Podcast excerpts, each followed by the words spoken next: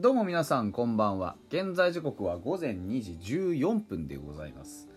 えー、たった今15分になりました。4月16日日曜日になっておりますが4月15日土曜日フォックストロットの野球語りたいラジオのお時間でございます。皆さん今宵もよろしくお願いいたします。はい。えー、まあ昨日の試合でしたけれどもうーんまあいいでしょう。本当はですね実は2時ジャストから1本収録したんですけどあのあまりにもスラスラスラっと恨みつらみが出てきてしまったのでやめました。まあ2本目です。取り直しです。でもうその人についての話をするのはやめます。うん。ちょっと僕の中で失ったものが大きいので そこについては非公開にして、えー、削除をいたしました。えー、なのでね、ポジティブな面についてちょっと語っていこうかなと思います。とはいえね、やはり、この試合の大半を占めているの、この試合のね、ファイターズにとっての結果の大半を占めているのがその人なので、正直な話、他に見どころなんてほぼないんですよ。で、そんな試合になってしまったので、何とも言えないんですけど、うん。まあねいくらかこうファン目線でね見どころはあったかなとは思ってるんです。例えば清宮幸太郎のやっぱりサードの守備なんですけど日に日に良くなっているとまでは言わないんですけどやっぱりもう見れるものになってきたなという印象がありますよね。あのもともと清宮ってそのあの開脚ができるじゃないですか。だからファーストとしてのその受け口っていうのは非常に広くてとてもねあの痩せてから特に体重を減らしてからすごく動きが良くなっていたんですよね。でただあのこれこの間も言いましたけど野村君のやはりこうサードの守備というのが本当に微妙で で本当に微妙であるがゆえにどうしてもその彼がねそのサードの守備っていうものに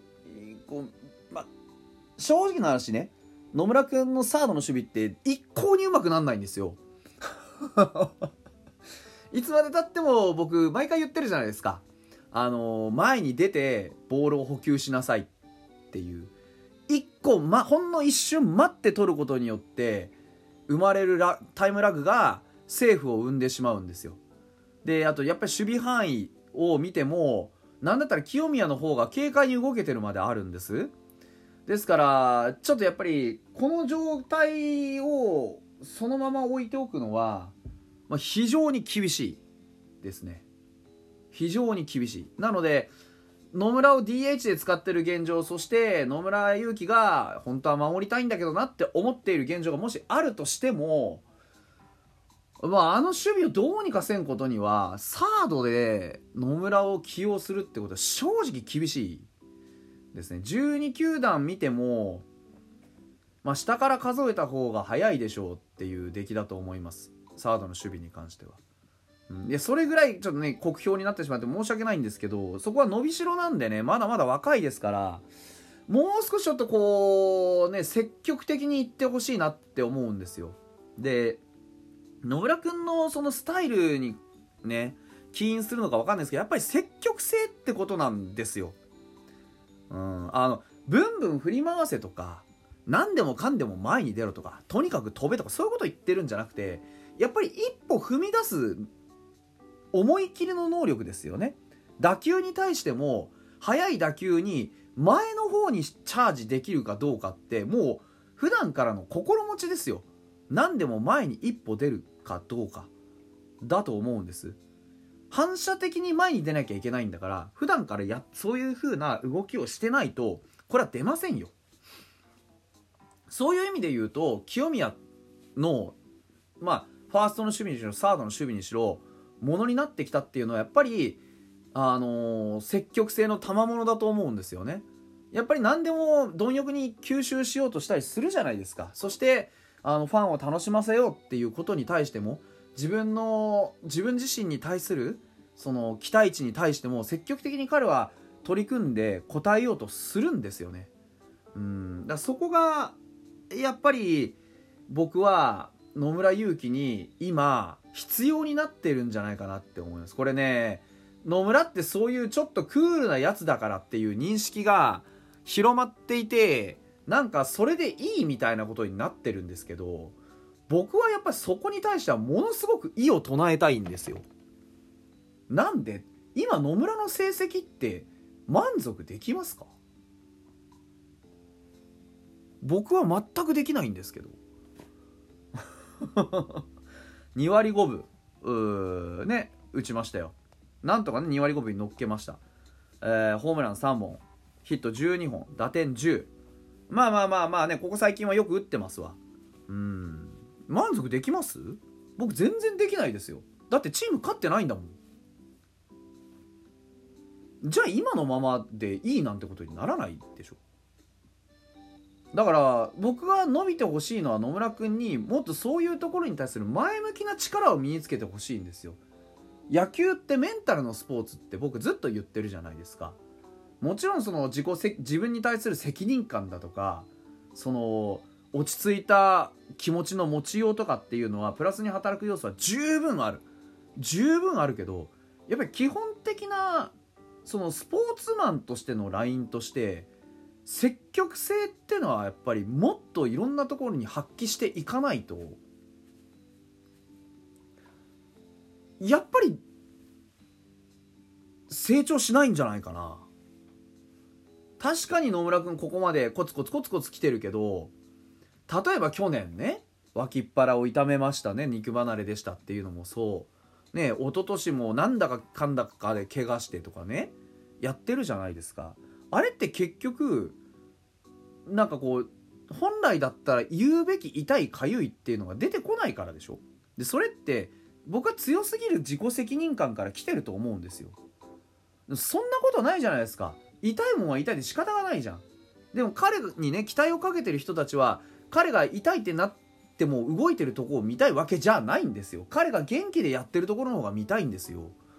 元気でねあの3人で清宮と野村と万波のあの3人でクリーンナップ組んでパカパカパカパカ打ってるとこは見たいんですよ。だったら痛いのを我慢してレギュラーを守るぐらいだったらちゃっちゃと直して切り替えて万全な姿で上がってきてバット振ってほしいわけですよ。うん。で今だってね今でこそちょっとうまくね行き始めたのかもしれないですけど開幕の頃なんてずっと暗い顔してたじゃないですか。あああいうのが僕はなんとかならんかと思ってるんですよ。明るい顔しろとかヘラヘラしてろとか言ってるわけじゃなくてね。うん。だからなんかそういうとこで言うとやっぱり清宮がサードを取っちゃうぞってなっちゃうのも守備の面でやっぱり前に一歩出ないからじゃないですか。かそこの積極性って僕全部ひっついてくんじゃないかなと思ってるんですよね。うん。だからセンスはあるんですよ。動きにしたってバットの振りにしたって。何でもセンスはあるしかっこいいしやればできるし花があるんですよ。だからあと一歩前に出てほしいんですよね。その花を咲かすのは自分なんですから。うん。もっと前に出てほしいもっともっと前に出てほしいうんと思いますね僕はでその清宮のサード守備が本当に良くなったのでまあ、野村君とファーストを交代してもいいかなとは思ってます。ただね、あの、これまたこの間も言いましたけど、ファーストにはね、万波だったり、アリエル・マルティネスがいるじゃないですか。で、アリエル・マルティネスが今日キャッチャーしたでしょう。で、まあまあ無難にやったじゃないですか。あまあね、玉井君とかいう人が、なんかね、余計なホームラン1本打たれましたけど、まあでも、なんだかんだ言って別に遜色なくやれてるんですよね。まあ、まだね、そんなに長い時間マスクかぶったわけじゃないから分かんないですけど、これもしアリエル・マルティネスがねある程度こう日本人ピッチャーとも齟齬なくやれますよって言うんだったらいよいよもって清水とか宇佐美とかの立つ瀬がだんだんなくなってきますからねこれだってアリエル・マルティネスはなんか打ててないなっていう印象だけど1割9分2厘打ってんですもん今。打ててないように見えるのはそれは打席が少ないからでしょ。ね、だ実際清水1割6分7厘宇佐美に至ってはまだ1本もヒット打ってないってなった時にキャッチャーとして使えるんだったら誰使いますかって言われたけど何の遜色もないんだったらマルティネス使うでしょ。そんなもん。だって打ちたいんだもんこっちは。打たなきゃ勝てねえんだから。これいよいよ持ってですよだから。これ今日の起用は驚きましたよね。本当に。いや興味深い戦術が始まりつつあると僕は思ってますよ、あとエゴシね。なんか乱視用のサングラスつけたんでしょ？あれもういいから早く打席で使え。打席で使え。うん。あのー、ボールが見えるっていうだけで絶対に違うからアプローチが。うん。あとねあのー、やっぱりエゴシのバッティングの特徴としてバットのヘッドが返らなさすぎるな。うん。引っ張った方がいいよもっとしっかり。あの満振りするんじゃなくってきちんと引っ張る。その前前でさばく打球を、うん、というのをやった方が僕はエゴシは生きるんじゃないかと思います。エゴシも彼多分本質はプルヒッターですねあれ。どう考えても。やっぱりきちんとねそういう意味ではあのー、自分に合った打撃っていうのが何なのかっていうのはもう少し考えないといけないです。あとね磯畑君にあのー、ボスはあのきちんと引っ張りなさいと。あのもう転がそうとか浮かそうとかしなくていいから強い打球打ちなさいと。言ったらしいですね。それもまた一つ正解なのかなというふうに思いますし。いろんな選手がね成長していく中であのー、ポジションも流動的になりつつありますしいろいろこうまたね変化のあるこう試合になるのかなというふうに思っております。とりあえず今日はこんなところでご勘弁くださいませ。おやすみなさい。